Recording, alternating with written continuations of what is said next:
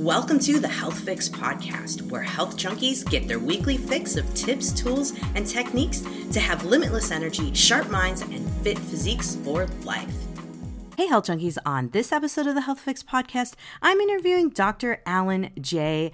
Bauman. He is a hair transplant surgery specialist in Boca Raton, Florida, with over 28 years of experience in the medical field and quite a bit of it in the hair restoration realm. He's won awards. He's definitely pioneered some new treatment therapies, and he is a wow, a guru in the hair restoration and transplant surgery department. And in this podcast, I learned a ton, and I have no doubt that you are going to as well.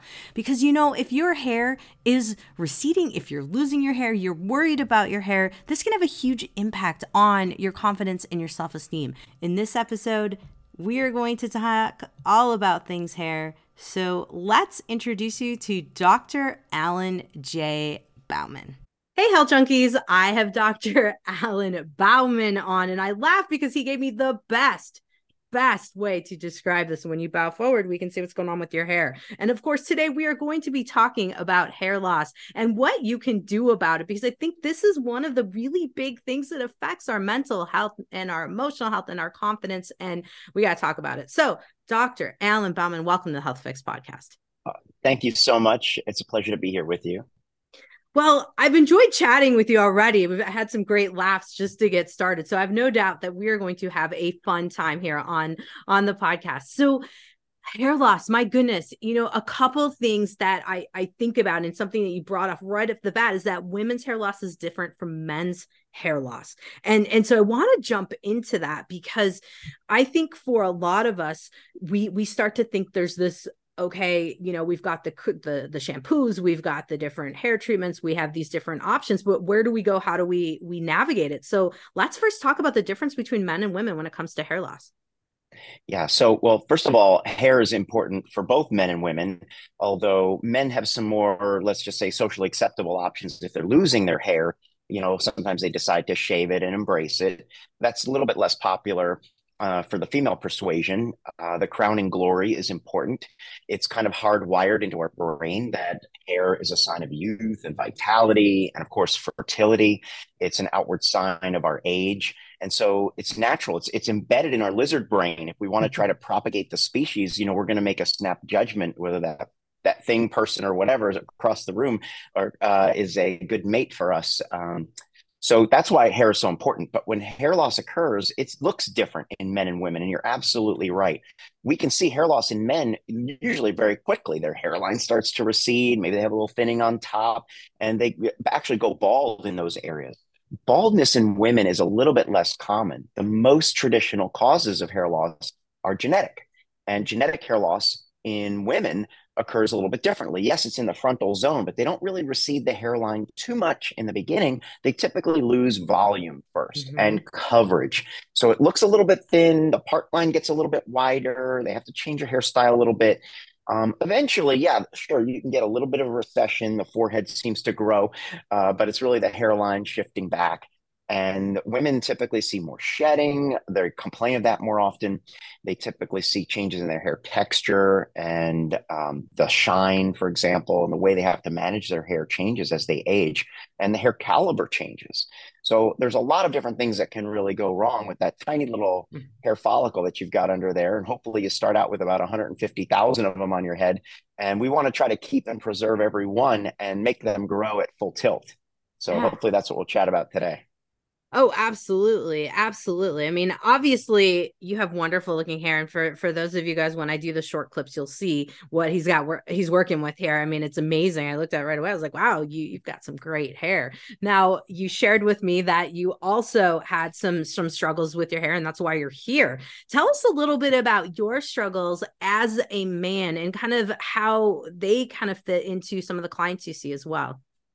Sure. So I guess, you know, I my dad went bald when I was a teenager and I watched him lose his hair and he worked from a comb over to uh, lotions and potions to eventually wearing a hairpiece until I got the chance to transplant him years later after completed my training and opened up my practice. And so we were able to restore his full head of hair. Now his dad, my grandfather, um, you know, I don't remember him ever having hair. I figured he was just born bald, you know. And so, uh, and also on my mom's side, my mom's dad also had severe hair loss, uh, you know, even before he passed. And so, you know, I figured this was coming my way one way or another. I just assumed that eventually I'd be losing my hair.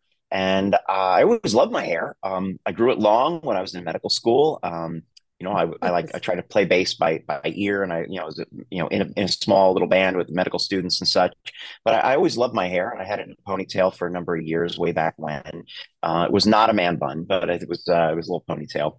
But um, what I've learned, what I learned over the years, obviously getting into the field of hair restoration, and that's a whole separate story if you want to hear that, um, is that there's ways to protect and enhance your existing hair. And so I've been on therapies and treatments for over two decades uh, I've tried, I'm a hair junkie, so I've tried just about everything, but I've used the FDA approved medications. I've used red light therapy. I've used um, my own nutritional and nutraceutical products that I developed, a whole line of them actually. I've developed my own hair care products specifically for myself and for my patients as well. So I have not yet had a hair transplant, although eventually I'll probably need one.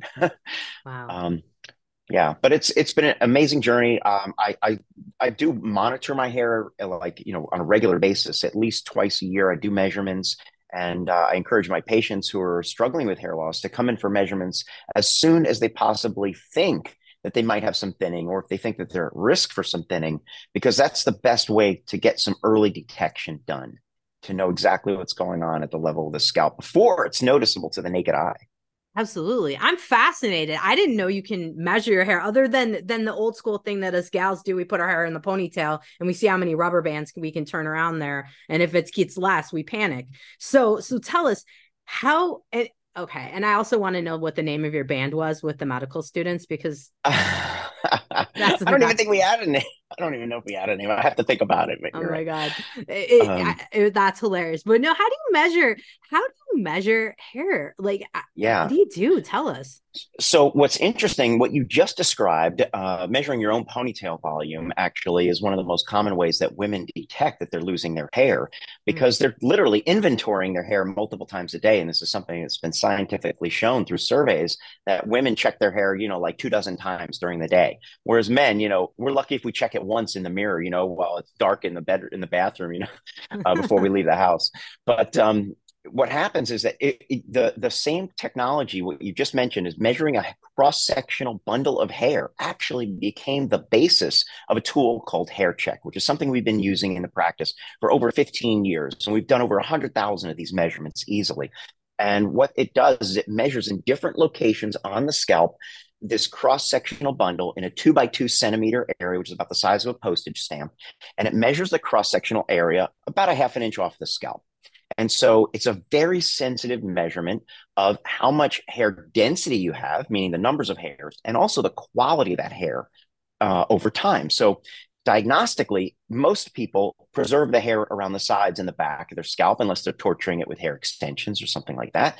And the areas up in the front, let's say, are going to be more susceptible. So differences between the measurements from back to front essentially give us a percentage of hair loss. And that becomes a basis for some diagnosis. But then also over time, if we start a therapy or treatment, we can track those changes, which areas are responding to therapy or not, by doing a repeat measurement after an appropriate interval of time, usually about 90 days would be the, the optimum time to measure whether you're responding to a therapy. So hair hmm. check has been a part of my practice for many, many years. It's so simple and easy. We've taught doctors how to do it. We've taught their nurses and medical assistants how to do it. I've taught uh, beauty professionals how to do it. Uh, because it also is a good measurement for hair breakage and such. So cosmetologists can actually use this tool uh, through training, uh, we do a hair coach certification program to give them some background and guidance and hands on with this tool, which is not even super expensive. I mean, it's relatively inexpensive to use. Um, but brand new, great news. I've got uh, an exciting new tool in the practice here at Bauman mm-hmm. Medical. We use an AI powered microscope to oh. actually do hair measurements now. So this is a more sophisticated way in combination with the hair check that I just described to take a picture microscopically of the scalp, send it up to the cloud. It comes back with a hair count. So it counts every single hair and it measures the thickness of each individual hair and gives you a graphical representation in terms of colors um, based on the hair caliber size. So we can see whether the hairs are there or not and what quality they are.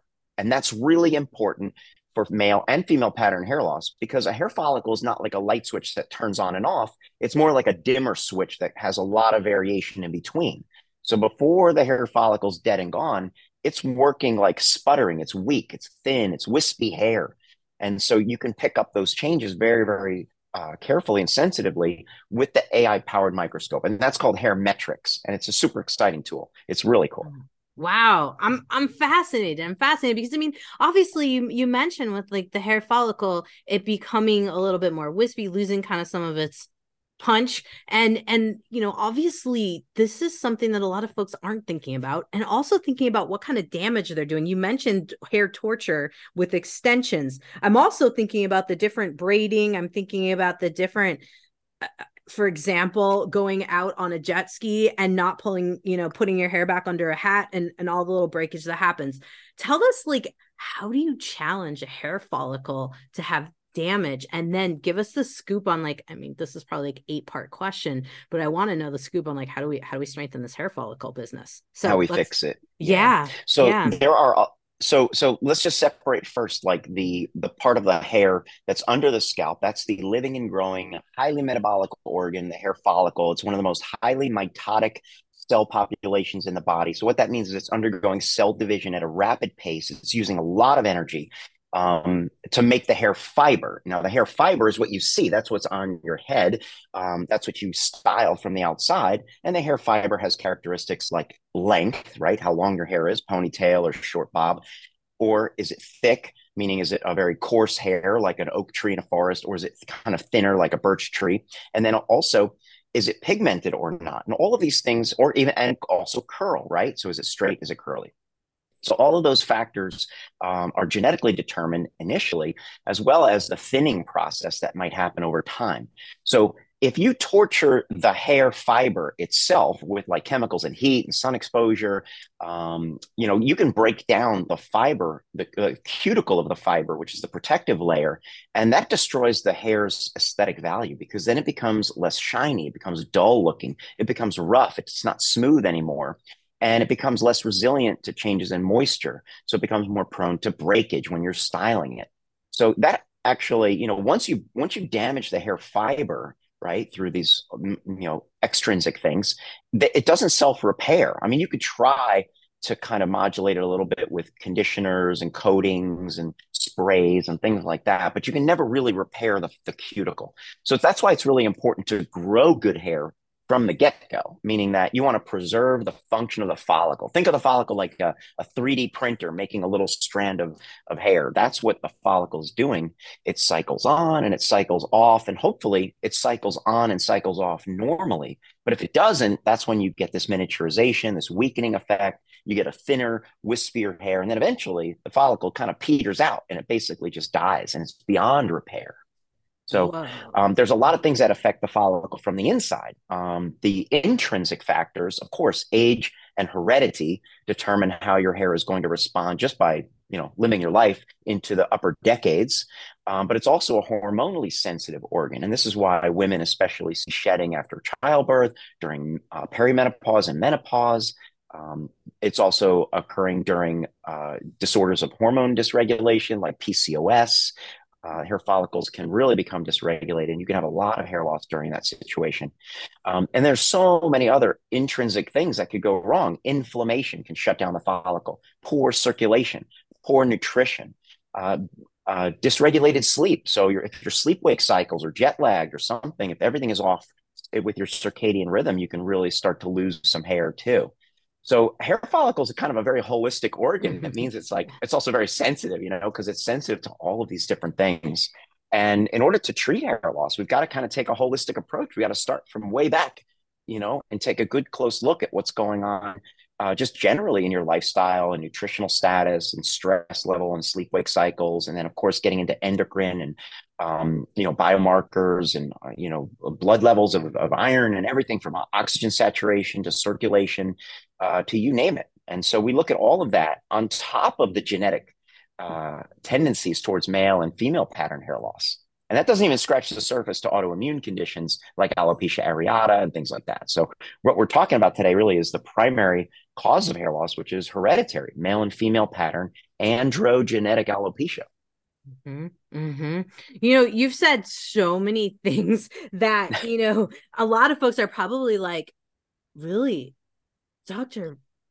Bauman, really? There's all these things. I, you know, we've been marketed. Let, let's be honest we've been marketed that we could totally repair our hair with different types of product let's let's call it that way we've been told all these different things and so now of course it, it's no surprise that when you tell us all of these different things we have to look at to figure out what's going on in the hair it's like have i been ruining my hair my whole life you know and, and and as a woman you're thinking like you know all my dyeing of my hair all of the perms, all of that stuff. What would you say to to a gal right now who's like, okay, I'm 45 years old and I'm starting to really notice some hair loss and thinning and I've done all the these torturous things to my hair and I haven't taken care of it like you were saying with red light therapy and all this stuff. Mm-hmm. Am I screwed? Like what do I do? so the first thing I would say is let's take a deep breath because uh, the good news is that there's a lot that we can do. So, but what we don't want to do is we don't want to panic and we don't want to get our blood pressure up and we don't we don't want to get that cortisol going because you know hair is a very emotional organ right mm-hmm. um, it, it causes emotion in the person that has it and it can also trigger emotions in the observers right so um, i would say just the first thing is is uh, you know let's just hold on and not make any rash decisions. So you know don't go panic shopping on amazon for some you know Miracle Grow shampoo or something.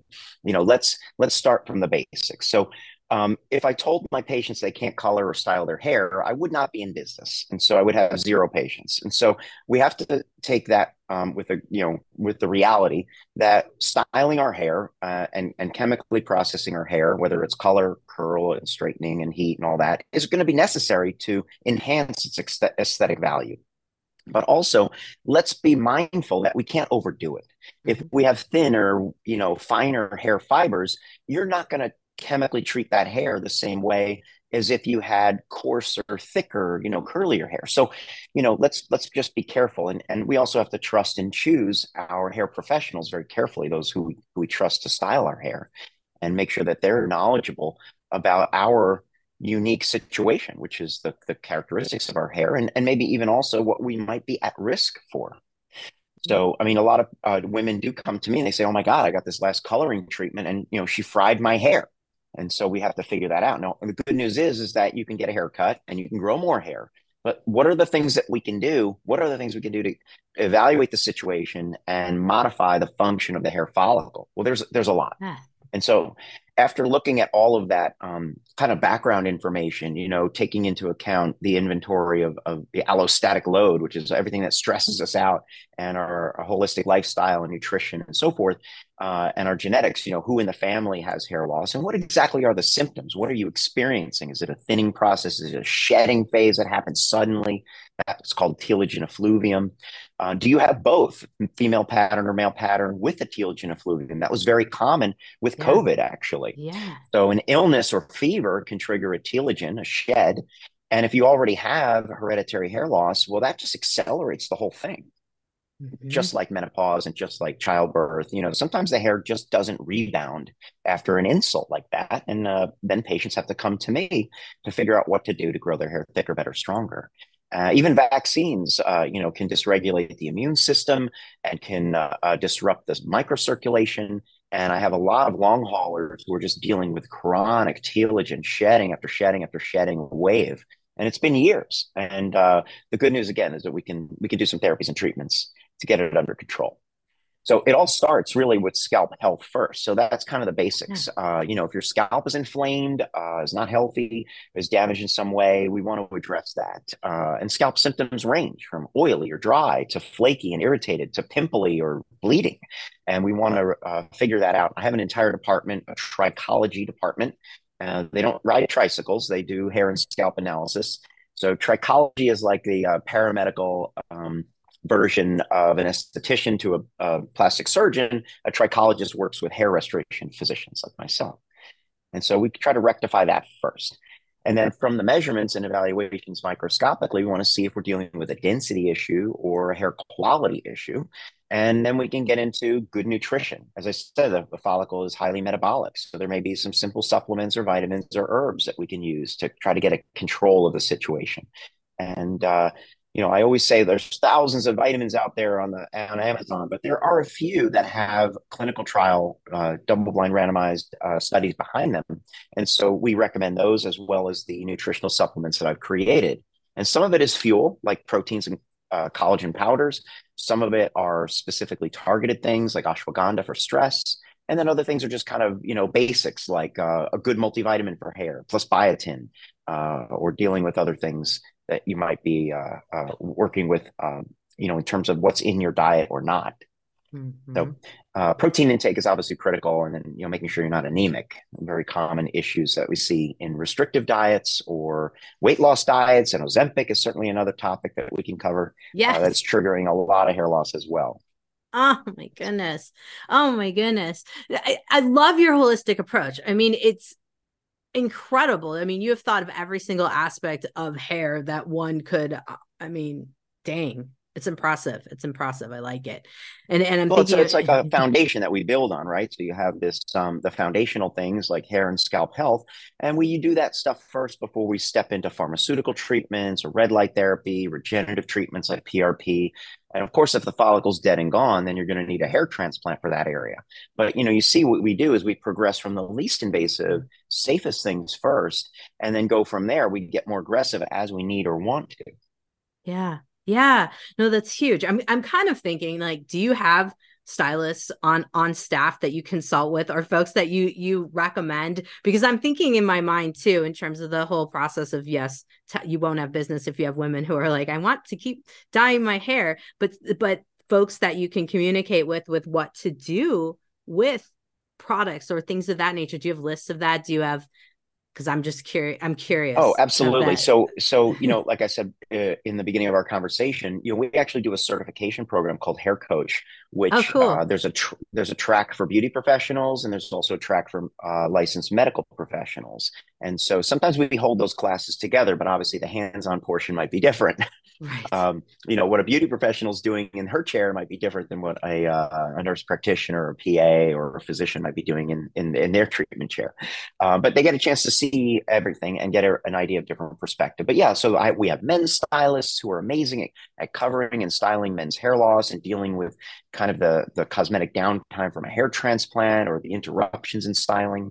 And then we have uh, female stylists who are you know, partially uh, trichology certified, and then they're hair coach certified. So yeah, there's a whole knowledge base out there that um, you know the, the beauty industry wants to know what to say and what to do about hair loss, and uh, and that that interest is growing exponentially because you know during the pandemic we didn't have a chance to really do too many of those in in um, office classes, you know, in-person classes. And now there's just a lot of pent-up demand. So we just we yeah. just restarted that recently.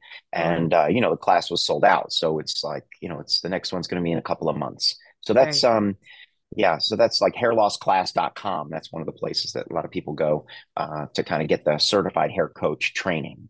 Awesome, awesome. So guys, there's there's so many resources around this. This is awesome. You're like the one-stop shop um for everything hair is is what i can see here. Now tell us about the ozempic. Tell us about we like what you're seeing there. I mean the the the covid long haul stuff with with the telangium effluvium i mean effluvium that is awesome to hear that. I mean tell us tell us what you're seeing because so many people and i know we're getting into a shortage so we might be ending up not seeing this as much in new cases but the ones that are already there. Tell us what is ozempic doing? What are you seeing? What's yeah. happening so this is yeah, this is not new uh, information. I mean, it may not necessarily be related to the drug itself, but let's be honest. If the drug is causing some weight loss, you know, it's decreasing your ability to intake fuel or nutrients, uh, causing you to lose weight, which is good. We want uh, to encourage our, uh, you know, our entire community to lose weight. We're all, uh, you know, could probably lose a little bit uh, as a general society. Um, but here, the point is, is that if you lose a certain amount of weight and you're caloric restrictive, because the follicles are so highly metabolic, they're very, very sensitive to those uh, those nutrients and fuel. So you, follicles start shutting down. And so, how did we know this was happening? Well, certainly uh, bariatric surgery has been quite popular in recent years. Fad diets, you you, you, know, dating back 20 years. And, and here in Boca Raton, Florida, even just like 10 years ago, we had this crazy thing called the cookie diet, where I mean, it was basically a cookie made out of cardboard, I don't know, fiber or something. And people were mm. eating this fiber cookie uh, to try to lose weight. And uh, patients were coming in after doing like eating cookies, I guess, for a week or whatever. You know, they would lose how many pounds. Um, so that was some type of caloric restriction, and uh, but they it, it, it, was not a funny situation because they were losing a lot of hair because of it. And so bariatric patients, which lose a ton of weight in a short period of time, uh, even though they're under nutritional guidance, the follicles, if they're sensitive, especially to female hair loss or male hair loss, wow, it can really start to shed. So we have a bunch of different types of therapies. Obviously, we don't want to refeed you to gain all the weight back, but we want to stabilize your nutritional status. And uh, I have on board a functional medicine practitioner. I have a um, uh, a nutrition and, and, fitness person. I have uh, a medical assistant who's done hormone optimization. So I have a whole team of experts really in our what we call our performance program to help evaluate a lot of that because we see so much of that dysregulation out there, not just Ozempic hair loss, um, but other weight loss issues and uh, other metabolic issues, honestly, that we uncover when we have a hair loss problem. Yeah, I mean the hormones on top of all the other things. My goodness, I noticed you have the hair coach portal on your website, and so I was thinking to myself, like, they must have quite the coaching program for folks. And coaching people down from some panic modes um i'm guessing too from when they come in and don't know what's going on with their hair because it is such a big deal now tell us tell us a little bit you were mentioning more about the follicle and you're mentioning uh, in your case hair maintenance now mm. with your coaching programs do you do you work with folks who are like maybe they're they're like I just don't want to end up like what happened to my mom, what happened to my dad. I want to prevent stuff. You know, maybe they're not noticing a, a ton of different changes, but they're like, man, I, I just don't want to go down one route or the other. Do you have a coaching program for that? Well, I mean, look, the bottom line is if you, you have someone who is at risk for hair loss, uh, if they're geographically suitable, they can come into the office here at Bauman Medical and get a consultation, get a measurement, get a baseline, and see what's going on if it's really a minor situation, then you know maybe we just reevaluate in a year, see how it goes. Maybe we're doing just some basic things. Um, we, if someone is not local or geographically near us, we can do consultations virtually. Now, of course, we're not going to be able to do that measurement, which is kind of cool, yeah. but we're going to be able to determine what's going on, get a detailed history, get an idea of the symptoms, look at photos, look at them on the video, and see if there's any issues in terms of coverage, and we can start to guide them in terms of therapies and treatments that they can do. So, becoming a patient of Bauman Medical is super simple. You know, it's just from your home or your phone. You start at baumanmedical.com and you fill out some paperwork, and boom, you're going to automatically in the system. Uh, there's a consultation fee, but it's only one fee for your whole life, and that's it. And then you're a patient for life. And so you can always reach out to us after that at no charge, essentially. Um, and the measurements forever, at least for now, uh, are no charge. You come in, get measured, and get evaluated. So, but therapies and treatments could start right away. You know, aside from the scalp health issues and using the right hair care products and the right nutritionals and nutraceuticals, we might talk about, you know, are you more uh, and let's say holistically minded and natural, then maybe we're going in the realm of red light therapy for, for the scalp at home or regenerative treatments in the office like PRP. Uh, we have another therapy called TED, transepidermal delivery. Or maybe we add some pharmaceutical intervention like minoxidil. Uh, minoxidil is the old Rogaine topically, but now it's available compounded, so it's not as greasy or gooey and it's a lot less irritating. And there are other topicals that people could use, um, and especially postmenopausal women could use that are even a little bit stronger than that. And uh, and we can now also use minoxidil orally, so we can put that drug into a capsule at a microdose and trigger a lot of hair growth. That's cool. I didn't know about that. And and Ted, tell tell us about Ted. I want to know about this.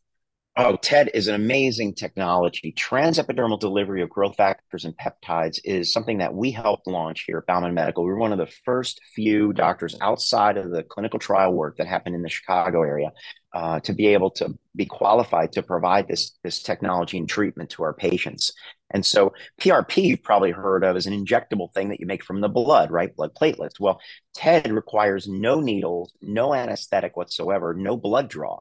It uses a technology called sonophoresis. So, sonophoresis is ultrasound. And ultrasonic delivery systems have been around for decades, basically making the skin more permeable. So the skin does its job pretty good. You get out of the shower, you're not swollen up like a sponge, right? Be- why? Because your skin is moisture proof, essentially, at least mostly. And it takes a lot to get through the skin, which is one of the reasons why we have to inject things.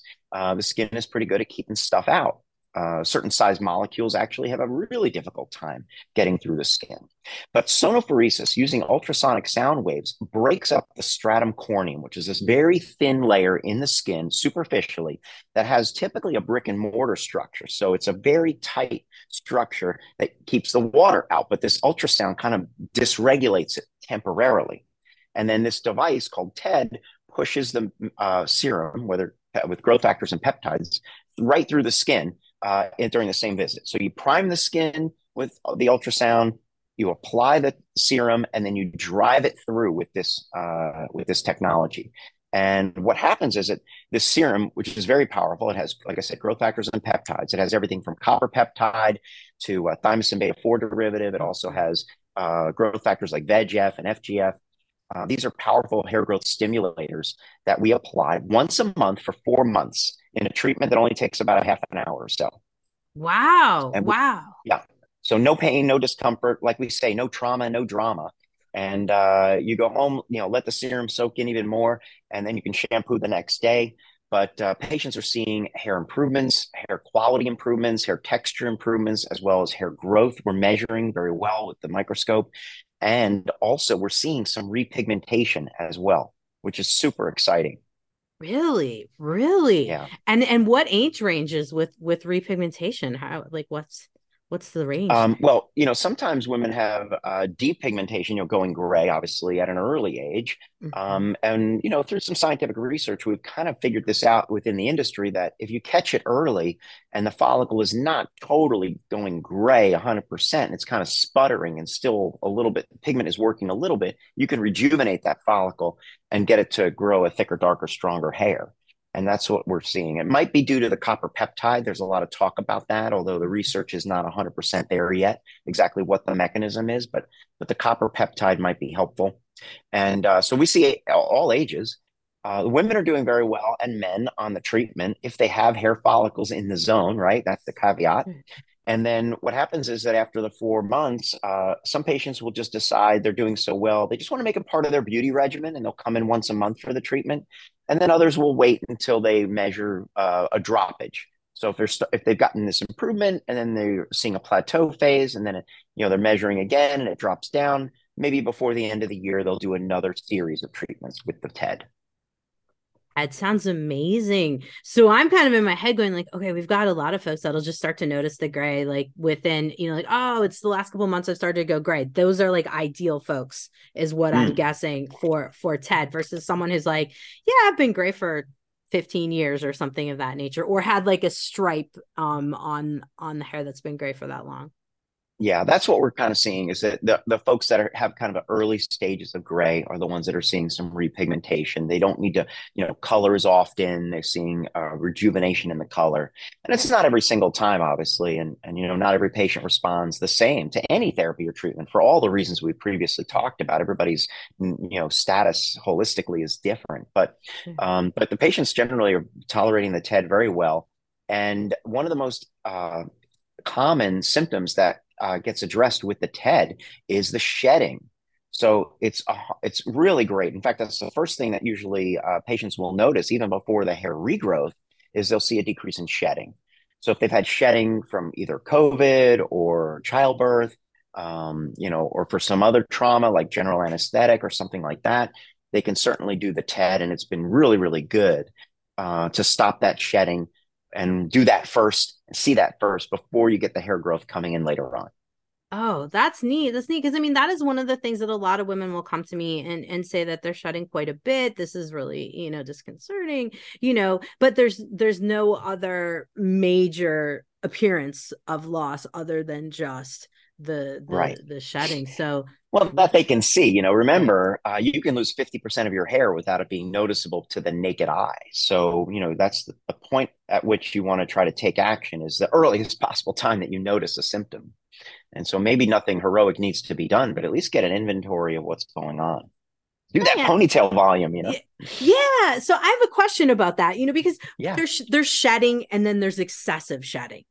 Right. What you know, I've heard multiple different stats on like what's too much shedding, what isn't. Can you yeah. give us a, a parameter? Because I think for a lot of folks, you know, obviously we shed during the day. That's natural to shed a little, but how much is too much, really? Yeah. So the reason, well, let's start with the reason why you shed. Um, yeah. As we mentioned earlier, the hair follicle cycles. So the hair follicle goes through these stages of hair production where you're growing the hair.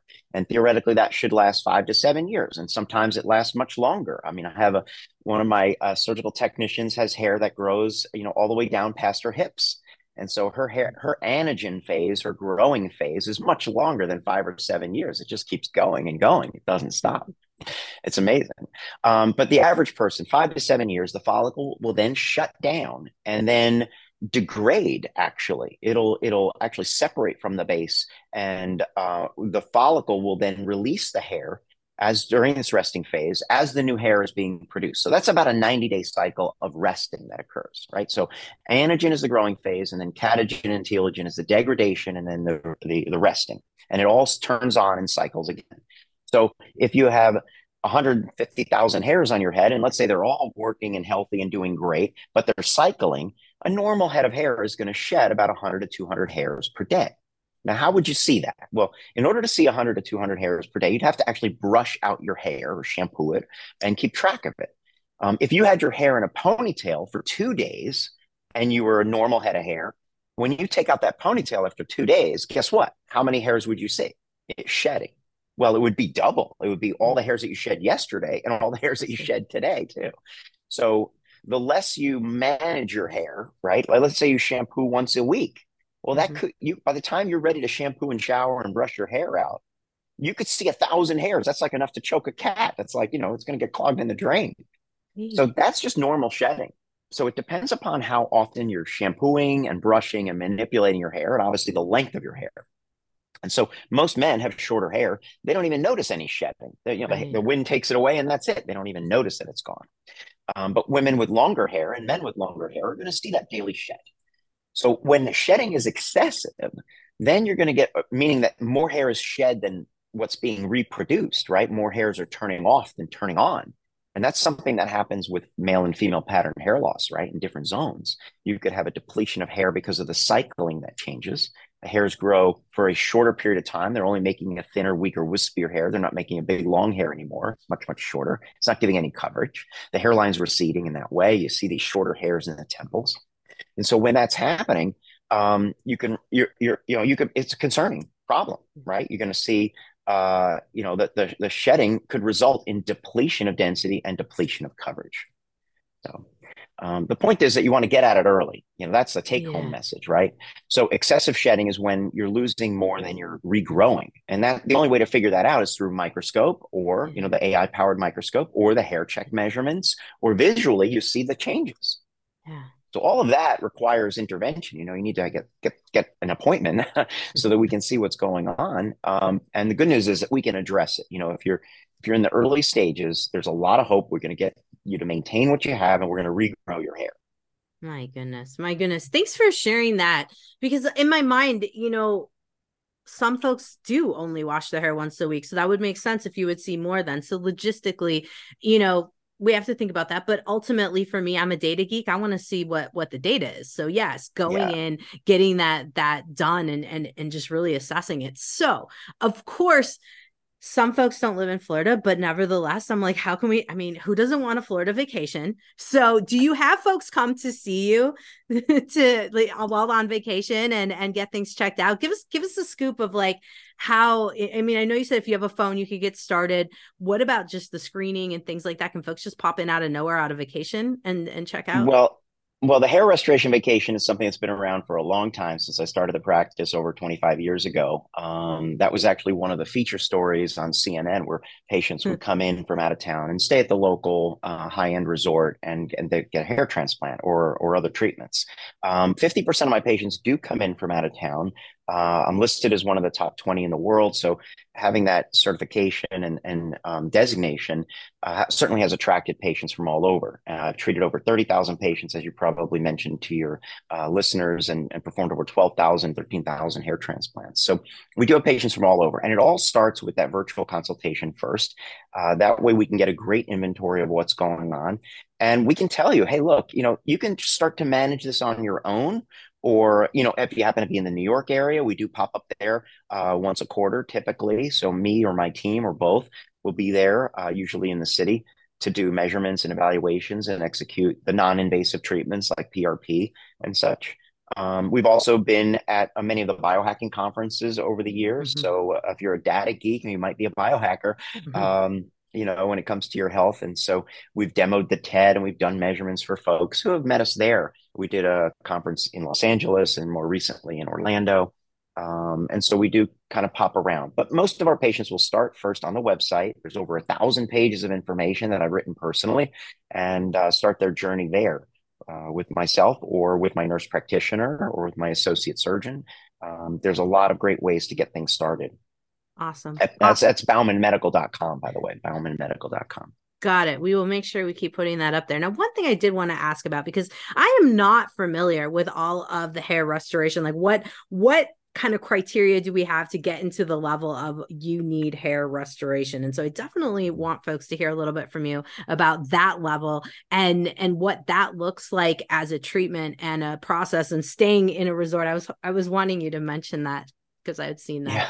um, info. So, so, yeah, give us a scoop. Yeah, I mean, look, hair transplantation today is far different than how it was just five or ten years ago. It's a highly refined process. It's comfortable. It's not moving plugs anymore. It's not going to look weird or unusual. So, someone that needs a hair transplant is someone that has an area that's completely depleted of hair or mostly depleted of hair. And so for some women, they're born with a high hairline and they just want to change their hairline to more aesthetically frame their face just based on proportions. Like the same way people might want a chin implant or cheek implant, some women want a lower hairline.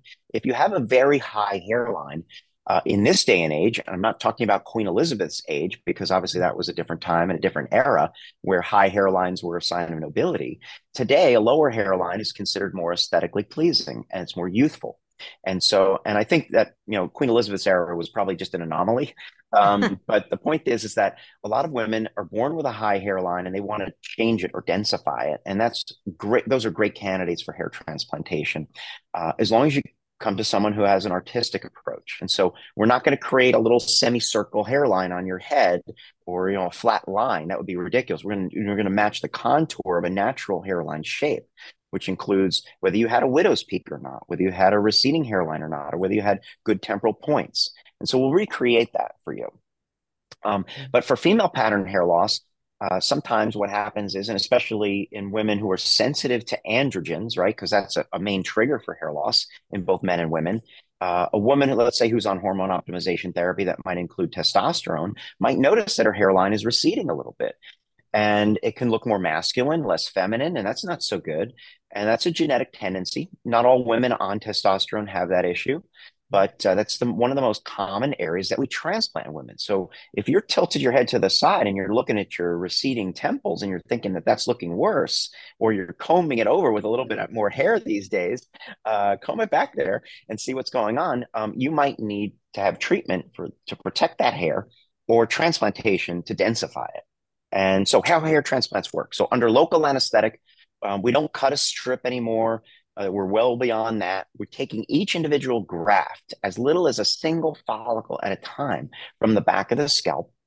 And however many we need, that's how many we're going to go get. We take those follicles out and then artistically implant them into the thinning or the balding area. So there's really a two-step process. The recipient site gets made in the in the recipient area, and then the graft is then implanted into that site. And so it's a it's a long process. It's not a fast process. The whole procedure could take six or eight hours, but you're sitting comfortably, relaxing in the chair, either on your side or on your belly or reclining. You're watching movies, listening to music. Uh, your scalp is completely numb with local anesthetic, and we're working. We feed you lunch, and uh, hopefully we don't have to feed you dinner. but uh, you know, we work and uh, get the job done, and then the healing phase People want to know, well, what's the downtime from this? Yeah. You know, am I going to be bruised? Probably not. Am I going to be swollen? Maybe. Are you going to get crusting? Yeah, for about a week. So it takes about six to eight days to cosmetically recover from a hair transplant to the point where you can go out and nobody would know. And where we harvest the hair is hidden under your existing hair. So no one would ever see that. We don't take every single hair from a patch. We're only taking a small percentage of hair. So that layer is growing back to normal very quickly and is hidden within days. So the hair growth starts in about four to five months and it becomes visible to the naked eye around six months. And then the full result is a year. Uh-huh. And don't forget, we can also do things like eyebrow transplantation, eyelash transplantation, and we can mm-hmm. also cover scars from uh, uh, brow lifts and facelifts or injuries or trauma. Fascinating, fascinating. Yeah, I did read the eyelash one, and I was thinking to myself, my goodness, this is this is fascinating. I'm imagining too, like post post chemo, there could be some interesting kind of interventions as well that that you have for folks too. Sure. So the most highly metabolic cell populations in your body, right? Hair follicles, as we mentioned, your GI tract, uh, your bone marrow, all that stuff gets really hit pretty hard when you're on chemotherapy. And that's really the reason why the hair follicles shut down during chemo. Um, the good news is that for many patients, most patients, you're going to get regrowth. It's just going to take some time. So maybe something temporary. And we do temporary non surgical hair restoration. Uh, we actually have hair pieces and, and wigs and weaves. We also do cranial prosthetics, which is more of a medical grade version of that for temporary loss, like chemotherapy patients. Um, we also do things to try to re- recover the hair to enhance the hair regrowth. So uh, unfortunately, many women today who've undergone chemotherapy, they have permanent alopecia from the chemotherapy. And this is just awful because a lot of these young women in their 40s, you know, treating with breast cancer, um, and uh, uh, uh, whether it was the the alternative to tamoxifen, which right now is escaping my mind, but there's a you know it was a whole class action lawsuit that this thing was promoted without the knowledge of the of the uh, side effects to the to the oncologists, and and they were prescribing this chemotherapy, which triggered Taxotere. Hmm. Taxotere uh, was triggering permanent alopecia post chemotherapy alopecia. And that's a terrible situation because sometimes there's no hair to transplant. And these women will need cranial prosthetics for the rest of their lives. It's awful.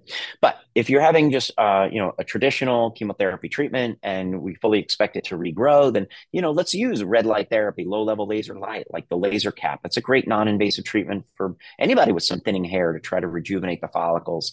You know, let's put some uh, other treatments into play, like minoxidil, either topically or orally or both. Um, and hit it with some PRP to stimulate the follicles, or even TED, as we mentioned previously. Yeah. Those are all great treatments. And then we'll do the regrowth and we'll see if there's any areas that are lagging behind. Well, you know, we'll have to figure out what we need to do to, to get those areas back into action. I think that's a great plan for being proactive. A lot of people don't think about that there's much they can do. They just are like, all right, that's it. I'm going to lose my hair. Maybe it'll come back. Maybe it won't. Maybe it'll come back weird. You know, so be it. But that's great to know that there are options for folks in this case. My goodness. 100%. And even if you're going to go under chemotherapy and you don't want to lose your hair, you know, check with your oncologist about getting a cool cap, you know, a cold cap, which kind of freezes the scalp. Um, it's not something that we can do here at the office, but you can get them at home. Some of the uh, oncology centers actually have those mechanical devices. So you just wear the cap. Um, obviously, the chemo is not getting to the scalp. So there's a little concern there by some oncologists. So check with your doctor if a cold cap uh, would be appropriate for you if you're nervous about the results of hair loss from chemo. I'm glad you mentioned that. Those penguin caps and such are, are interesting to me. I find them fascinating. So, folks... yeah, they do work 100%. Yeah, they do work very well. So so cool. My goodness you know so much which of course you would. You you have such an expertise and this is awesome. This is more than i've ever known about hair in in my entire life. So i can't wait to to share this podcast. This is going to be a fascinating one. So baumanmedical.com folks where you can get all of your information on all of the info related to hair care. I mean this is prevention. This is like all the things all the way up to restoration. I mean every aspect of hair you, you guys have got it covered. It's awesome. I'm really impressed and look forward to learning more about your practice and what you can do for my clients too. Well thank you so much. It's been great. And uh, you know i would just finish off by saying if there's somebody out there a man or a woman or somebody that you know or love or that person in the mirror that's hmm. dealing with a hair thinning situation. Uh, the good news is that there's a lot of therapies and treatments that we can prescribe and recommend to get you on the path of restoration. So there's a lot of hope. There's a lot of results. The technology is changing every six months, every year. There's something new, something different that's coming out that makes our results even better than they were before and the procedures and processes more effective. So I encourage you to reach out to me if you're feeling like you've got some thinning hair. Like I said, if you know somebody who is, uh, go ahead and share this podcast with them. Definitely. Absolutely. Thanks again. I appreciate it. Uh, it's my pleasure. Thanks so much for having me. Love it. This is great stuff. Hey, fellow health junkie. Thanks for listening to the Health Fix podcast. If you enjoyed tuning in, please help support me to get the word out about the podcast. Subscribe, rate, and review, and just get that word out. Thanks again for listening.